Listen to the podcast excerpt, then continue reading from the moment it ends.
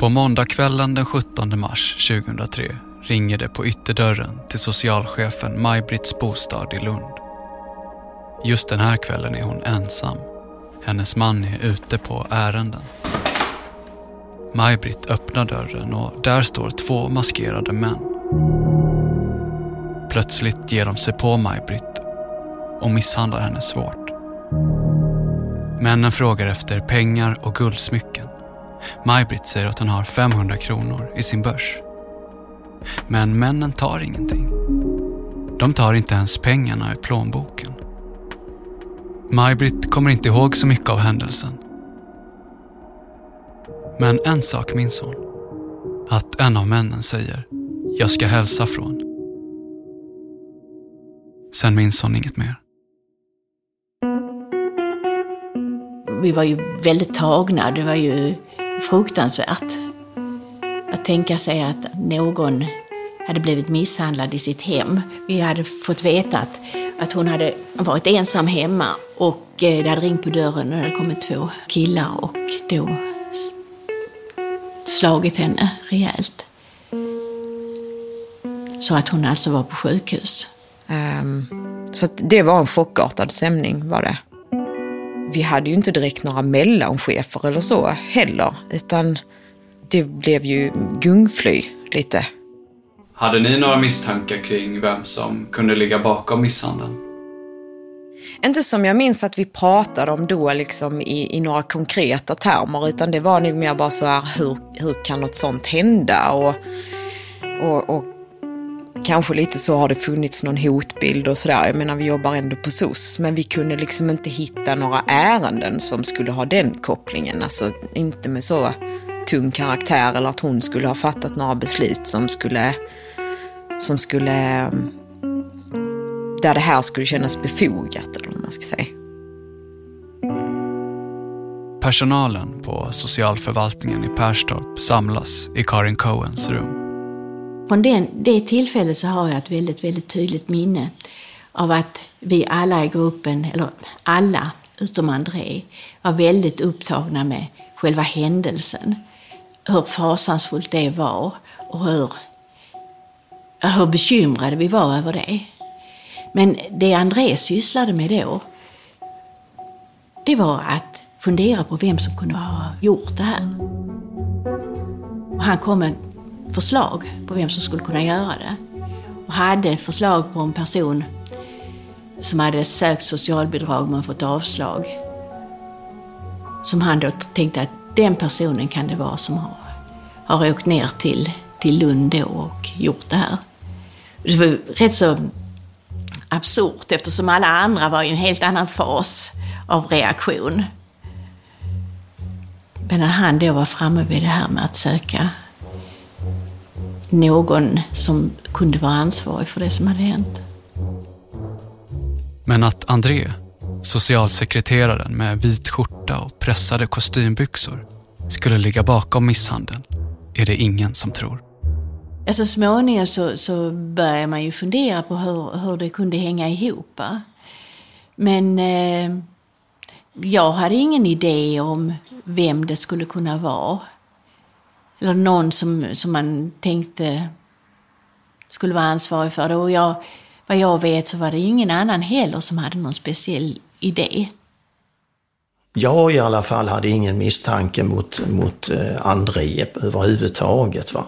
Men det finns en person på kommunhuset i Perstorp som är av en helt annan uppfattning än sina kollegor. Kommundirektören Rolf Lundberg är säker på att det är André som ligger bakom misshandeln. Han visste ju då att vi börjar närma oss honom så att säga. Va? Rolf vet något som de andra på socialkontoret inte vet. Att Maj-Britt samma vecka som hon misshandlas skulle gå igenom Andreas ärenden. Och för att stöka till det här då så tror jag att han gjorde det här, vilket var ett misstag. För vi börjar ju tänka på ett annat sätt än vad han tänkte. Han trodde att vi skulle bli så upptagna av det här och inte förstå vad det hängde samman med. Men vi, vi började misstänka honom ännu starkare då, för något. Rolf tror att misshandeln är en rökridå eller en skrämseltaktik regisserad av André. Det här var ju helt enkelt eh, en lejd person.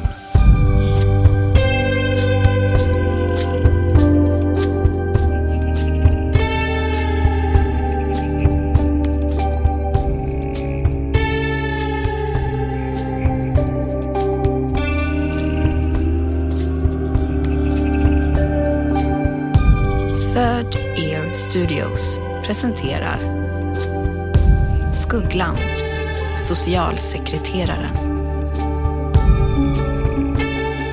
En serie i åtta delar av Mårten Trofast. Avsnitt 3. Tomma akter.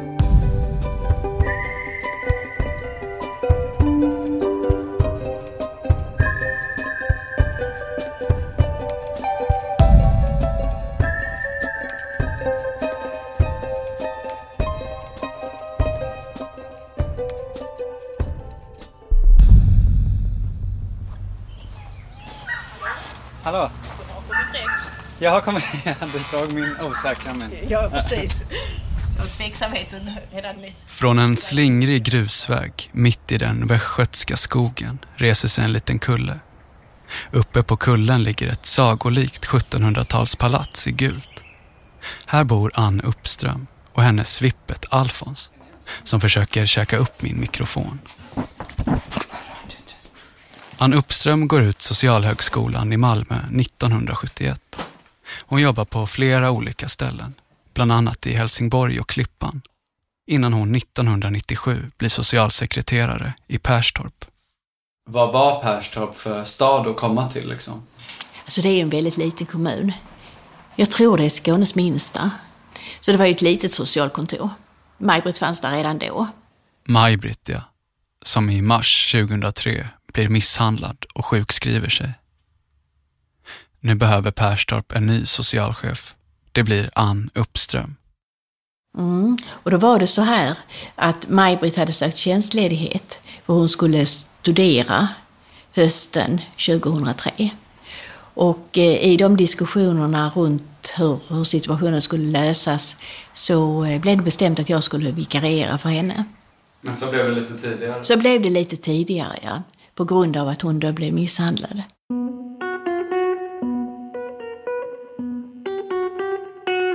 När du kliver in och tar över den här rollen då som socialchef, får du veta någonting då vad som förevarit mellan Maj-Britt och André? Alltså, eh, som jag minns det nu, och det, där, är, där är jag alltså lite osäker, så visste jag inte. Maj-Britt hade inte pratat med mig om det. Inte förberett mig på något sätt om att, att eh, det var något speciellt med André. Min allmänna känsla var att André var uppskattad i sitt arbete. Får du någon information från kommundirektören, Rolf Lundberg? Vad jag vet hade han ingen information om det.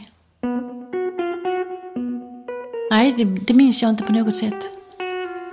Om att, eh, att han skulle veta någonting om så att man skulle hålla ögonen på André särskilt.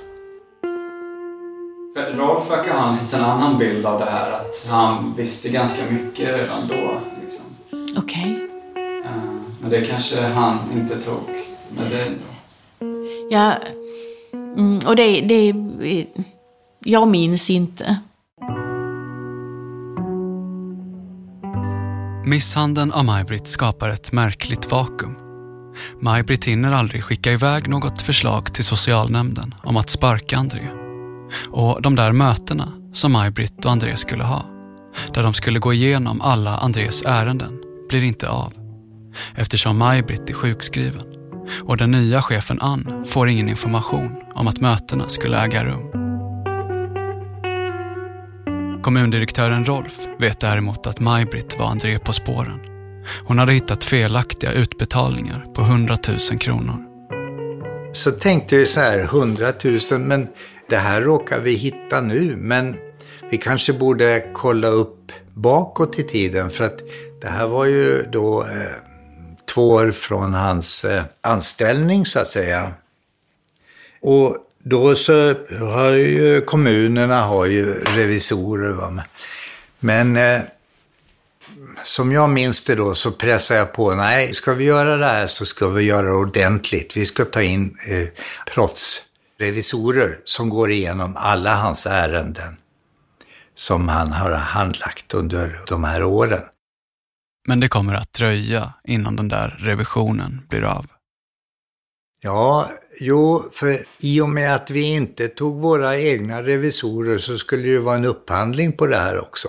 Och sen så skulle ju politiker ta beslut om det här, för det skulle ju innebära en hel del pengar då, kostnader så att säga. Och då är det ju så att eh, det är ju när, när de har sina sammanträden så råkar man på någon smart idé dagen efter att det har varit sammanträde så dröjer det en månad innan nästa beslutstillfälle om det inte är delegerat då särskilt till ordförande eller någon att, att fatta beslut. Va? Och det, sådana här udda grejer, det, det kunde man ju inte förutse. Eh, och sen så, Maj-Britt hinner ju aldrig liksom följa med på den här resan. Eh, kan du berätta vad är det som Ja, den 18 mars eh, 2003 så blir hon eh, misshandlad i hemmet. Det är väl någon som ringer på dörren och hon tror att hon vet vem det är. Eh, liksom och, och eh, öppnar dörren bara. Och sen så, så eh, är det en man där som då tränger sig in och, och, och som misshandlar henne. Rolf tror sig veta hur allting hänger ihop. Det här var ju helt enkelt eh, en lejd person. Eh, för det var ingen som hon kände igen från, från eh, något ärende hon hade eller någonting sånt där. Utan eh, det sannolika var ju att det hade någonting med André att göra och det här med pengarna och det va. Vet om han visste att hon var honom på spåren? Eh, ja, det visste han ju i och med att hon, de hundratusen eh, hade han ju betalat ut felaktigt. Han visste ju då att vi börjar närma oss honom så att säga. Va? Misshandeln av Maj-Britt anmäls till polisen, men läggs ner kort efteråt. Det finns inte tillräckliga bevis. Och eftersom förundersökningen är nedlagd går det inte att se om polisen hade några misstankar mot någon person. Den information som jag fått är att André varit ett intressant spår. Att han är hörd i ärendet men aldrig varit misstänkt för att ha varit inblandad. Det som sagts i det här avsnittet om vem som ligger bakom misshandeln av Maj-Britt är bara spekulationer. När april 2003 inleds jobbar André fortfarande kvar på socialkontoret i Perstorp och han har kvar alla sina befogenheter. Han kan fortfarande besluta om vem som ska få socialbidrag och verkställa utbetalningar. Men efter misshandeln av Maj-Britt blir André ännu mer tillbakadragen. Alltså han såg ut som sju svåra år då. Då var han rejält stressad. Socialsekreterare Karin Cohen berättar. Vi hade ju också den här modellen där vi träffades varje morgon drog man ner på efter ett tag så vi hade inte morgonmöte på samma sätt. Vi hade bara det om det var två gånger i veckan ens eller något sånt. Så det känns som att han liksom gled ifrån på något vis och mer höll sig på sin kant. André beter sig allt mer underligt. Han hälsar inte längre när han kommer till jobbet. Han rör sig snabbt i korridorerna, snäser mot receptionisten och sjukskriver sig i långa perioder. Kommundirektör Rolf Lundberg. Han var ju eh, borta då och som jag minns det så påstår jag att han var på sjukhus och hade lunginflammation. Och eh, jag tror inte någon kollade upp om det stämde det där, men eh, det kanske det gjorde. Men trots att André är borta fortsätter det hända konstiga saker på kommunhuset i Perstorp. Hallå där! Tjena. Tack så mycket. Det här är Bo Nilsson. Hur är läget? Det är bra. Det är bra. Han är idag pensionär men 1989 anställs han av Perstorps kommun som mätansvarig. Han är utbildad civilingenjör och kunnig inom ADB, automatisk databehandling, som numera går under det mycket tydligare begreppet informationsteknik. Bo ska senare bli IT-chef i Perstorp, kommunens tekniska lexikon. Jag fick egentligen hela IT-frågan i knät med en gång. IT är en komplicerad sak. Men man kan säga att Bo fick syssla med allting som har med typ datorer, system och servrar att göra. Hade de ens datorer då? Ja, det fanns, det fanns några, några stycken. Men det var, alltså, det var ju i sin linda. När Bo börjar i Perstorp sköts det mesta manuellt. Utredningar och journaler sätts i pärmar. Socialbidragen betalas ut genom ifyllda blanketter som skickas till bankgirot. 2003 ser allt annorlunda ut. Varje socialarbetare har sin egen dator och utredningar, journaler och utbetalningar sköts genom datorerna. Så att det, det rullade på rätt så bra faktiskt. I mitten av april 2003 händer plötsligt något mycket märkligt. Det kom in hotmejl va? till kommunen då. Och de var ju ställda då till socialsekreterarna. Ett mejl kommer in till kommunen. Någon hotar att spränga hela kommunhuset i bitar. Och mejlet är adresserat till socialsekreterarna. Och då kom det först ett hotmejl. Och på ett mejl så kan man ju alltid ta fram var det kommer ifrån genom IP-adressen och så vidare. Bo Nilsson lyckas få fram varifrån mejlet är skickat. Det är skickat från stadsbiblioteket i Lund. Han ringer dit. Men de kunde ju inte härleda till vem som hade skickat det. Va? Det gick ju inte. Och dessutom var det ju ett par dagar gammalt. Va? Det är för sent. Den som hotat kommunen har kommit undan. Bo pratar med biträdande socialchefen Ann Uppström. Så sa jag till henne då att kommer det nu fler så här, så om jag söker upp mig på direkten så. Och några dagar senare kommer Ann tillbaka. Det har hänt igen. Ett nytt hotmail med samma innehåll. Kommunhuset ska sprängas i bitar.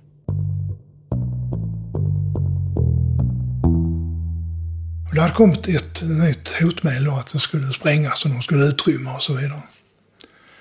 Och då tittade jag på det och var ledsen och tog fram det var det kom ifrån. Och då var det ett internetcafé i Malmö.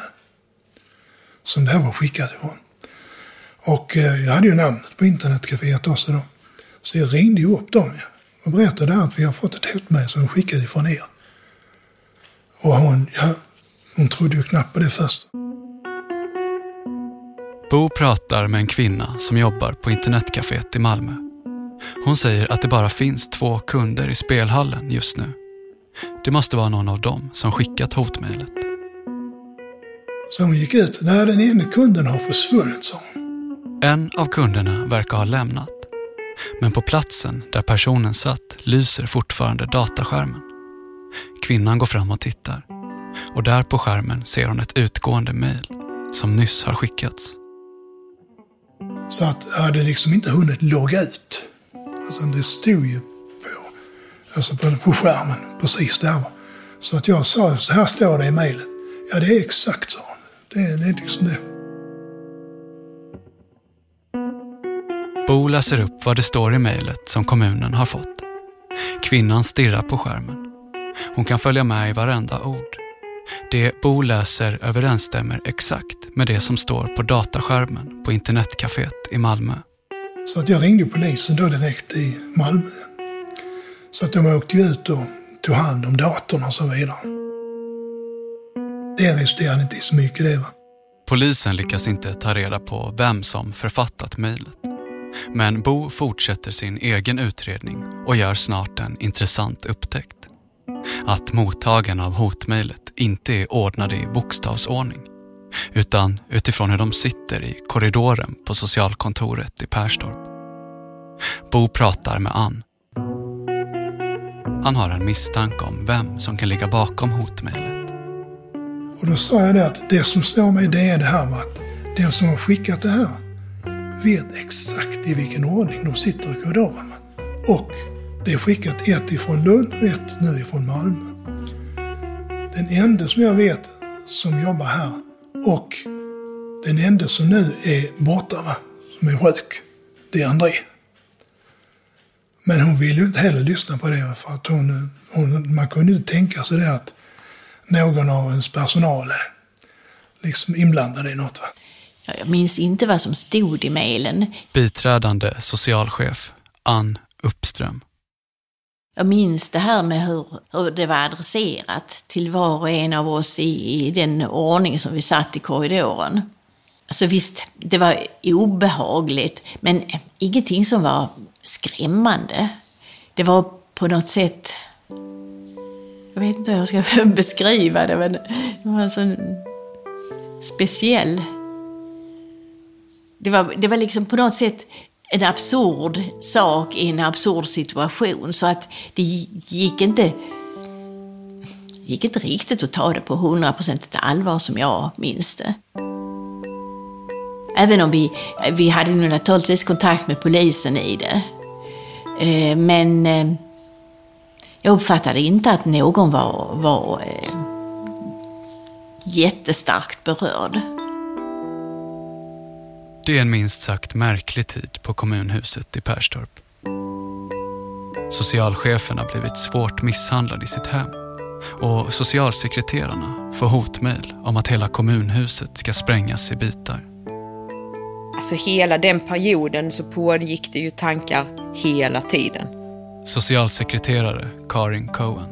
Men det är klart att det fanns en, en oro kring saker och särskilt med tanke på då den misshandeln mot Maj-Britt och, och de hoten som hade kommit och behöver jag vara orolig och behöver jag vara orolig för min familj och Alltså den typen av tankar. Och sen också att, att försöka få någon slags rätsida i vad är det som har hänt egentligen. Alltså för att då hängde ju inte alla pusselbitarna ihop riktigt. Utan det var ju lösa fragment som vi försökte förstå på olika sätt.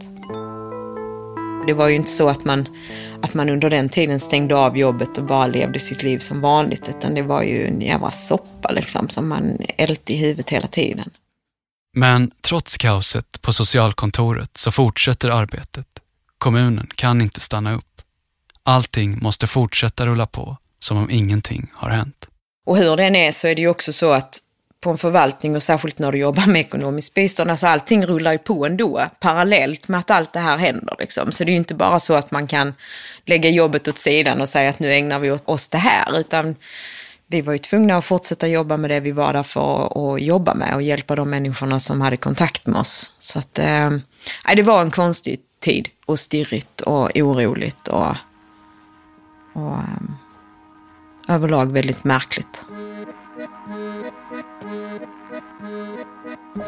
Då var det väl en situation som vi, som vi var väldigt undrande inför, så inte hade någon riktig klarhet i vad det, vad det var som hände. I slutet av april 2003, drygt en månad efter misshandeln, får Ann Uppström ett brev. Det är från Maj-Britt, som tagit sig tiden att skriva trots sin sjukskrivning. Maj-Britt skriver att André är splittrad, rörig och mycket labil. Att han har en människosyn som är skrämmande. Att han inte passar som socialsekreterare. Han gömmer sig för sina klienter, skriver hon. Maj-Britt uppmanar Ann att gå igenom alla Andrés ärenden från det att han anställdes som socialsekreterare i Perstorp. Och så skriver Maj-Britt en sak till. Att hon förberett ett förslag till socialnämnden om att sparka André. Men att hon aldrig hann skicka iväg förslaget. Det är först nu som Ann får en annan bild av André över en månad efter att hon tillträtt. Misshandeln, hoten och nu det här brevet. Ann lägger ihop ett och ett. Det är något som inte stämmer. När det var gått så långt så, så, så funderade vi nog en hel del över André och över hans, hans del i det hela. Alla andra var ju på kontoret precis som vanligt och jobbade på med sitt. Medan han var den som, som inte var där.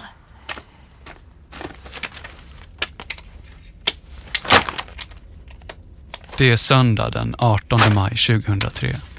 Vanligtvis brukar kommunhuset i Perstorp stå mörkt, tomt och tyst på helgdagar. Men inte den här söndagen.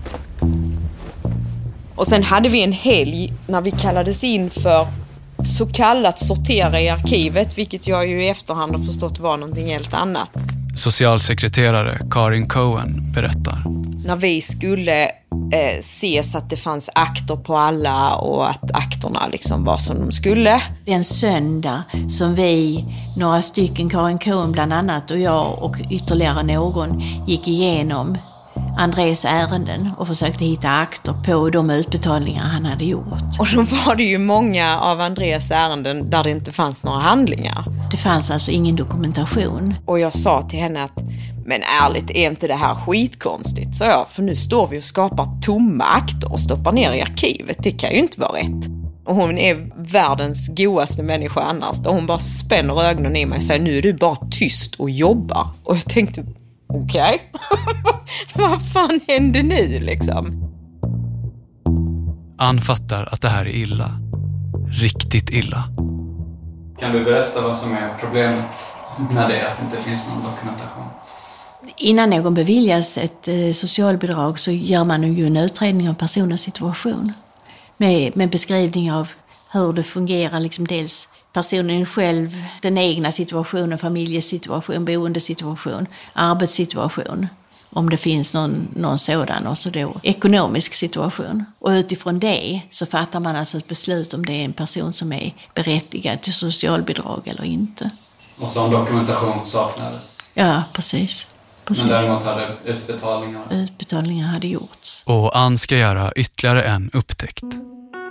Ja, det är ju helt enkelt så att jag, jag tittar på, på födelsedatum och, och, och, namn och slår det i personregistret i kommunens register och finner att eh, de personerna är inte, är inte skrivna i, i Perstorps kommun. Ann har gått händelserna i förväg. För tanken med att sortera i arkiven en söndag var att förbereda för revisionen som ska komma måndag morgon. Men André är redan avslöjad. Och nästa dag kommer revisorerna till kommunhuset i Perstorp. Det visade sig då att revisorerna kom fram till att han hade försnillat 1,2 miljoner. Kommundirektör Rolf Lundberg. Då när jag fick reda på det där så, så gick jag då till eh, polisen i, i Perstorp. Christer Welinder som var eh, chef.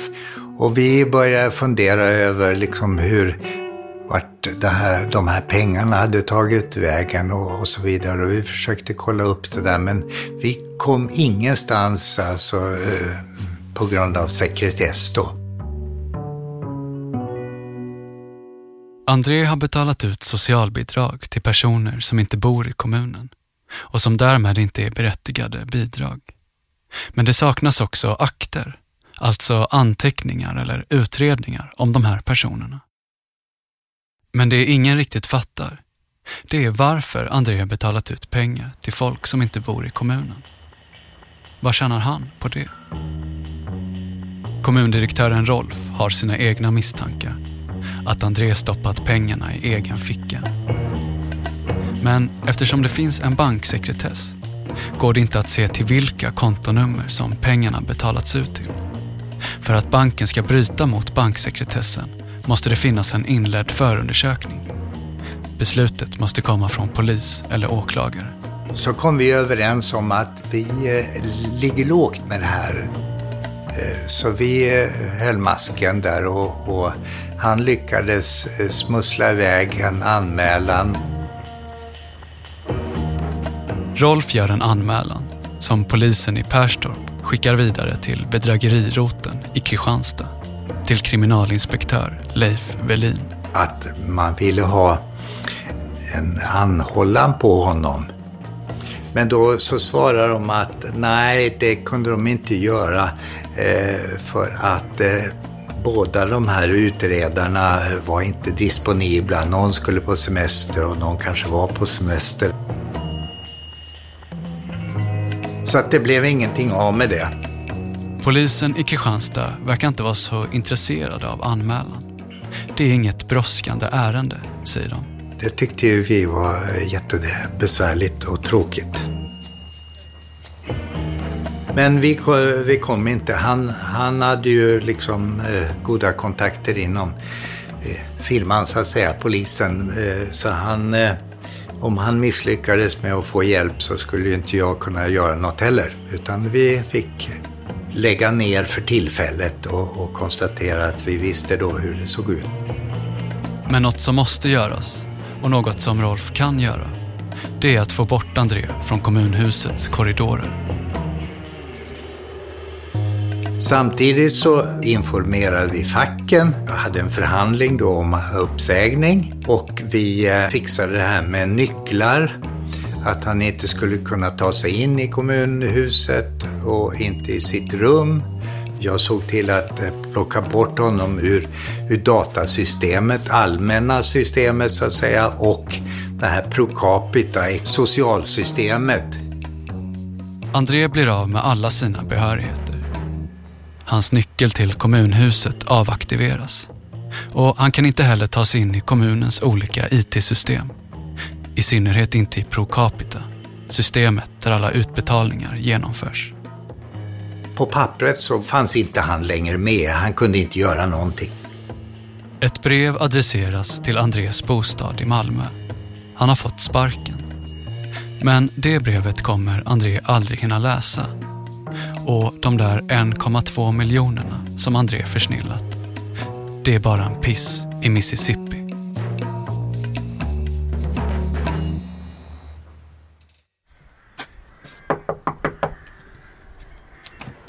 Tjena, tjena. Hallå.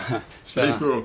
Jag har kommit rätt. Det här är Leif Velin, kriminalaren som får kommundirektören Rolf Lundbergs anmälan på sitt bord. Nästan på dagen, 18 år senare, tar han emot mig i sitt hem utanför Kristianstad.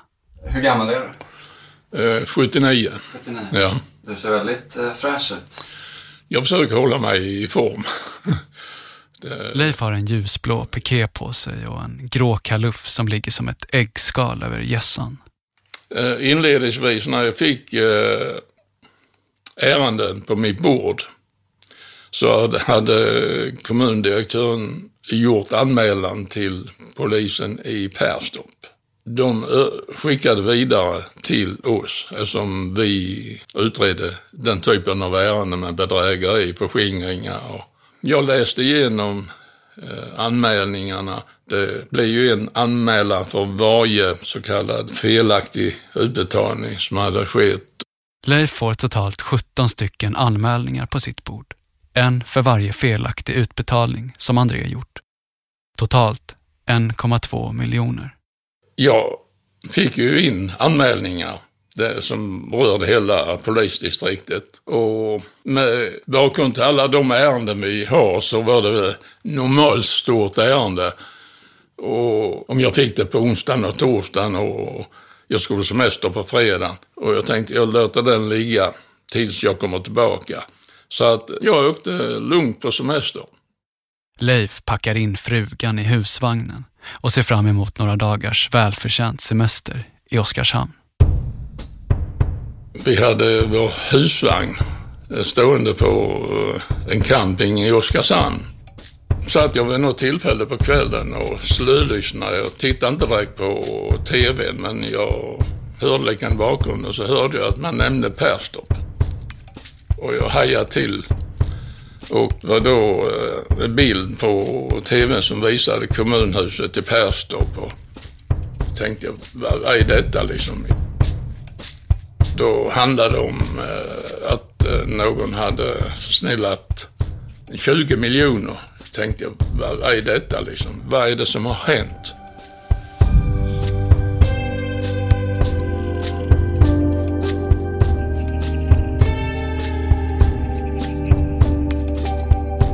Du har lyssnat på Skuggland, socialsekreteraren. En serie i åtta delar, gjord av mig, Mårten Trofast. Producent var David Mer, slutmix Gustav Sondén. I redaktionen finns också Anna Åkerlund, Sara Lundin, Love Lysarides, Maria Hansson Botin och Joel Silberstein Hont. Vignetten är skapad av Jonathan Johansson och David Lindvall. Tack till Anna Gullberg. André heter idag något annat. Det som sagts i det här avsnittet om vem som ligger bakom misshandeln av Maj-Britt är spekulationer. André är varken misstänkt eller dömd för att ligga bakom brottet. Han är inte heller dömd för andra våldsbrott.